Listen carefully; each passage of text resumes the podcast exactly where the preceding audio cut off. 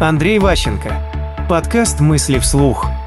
Шанс для сирых и убогих. Манера вести переговоры предопределяется культурой страны и культуром компании. И если есть культурный код, запрещающий некоторые вещи, это как маска. Люди говорят, это не мы, это компания. Приходят какие-нибудь американцы говорят, вот договор с нашими условиями. Говорят, вы что, охренели? Это нам прислал головной офис. Мы ничего сделать не можем. Вот или вот так, или никак. Ну, то есть, вот как бы все, им, им не о чем спорить, у них все написано. Они уже пришли, у них уже все готово, осталось только как бы посмотреть документы. Поэтому в этом плане как бы это такая форма, как сказать, э, для крупных корпораций западных, э, они считают себя очень большими.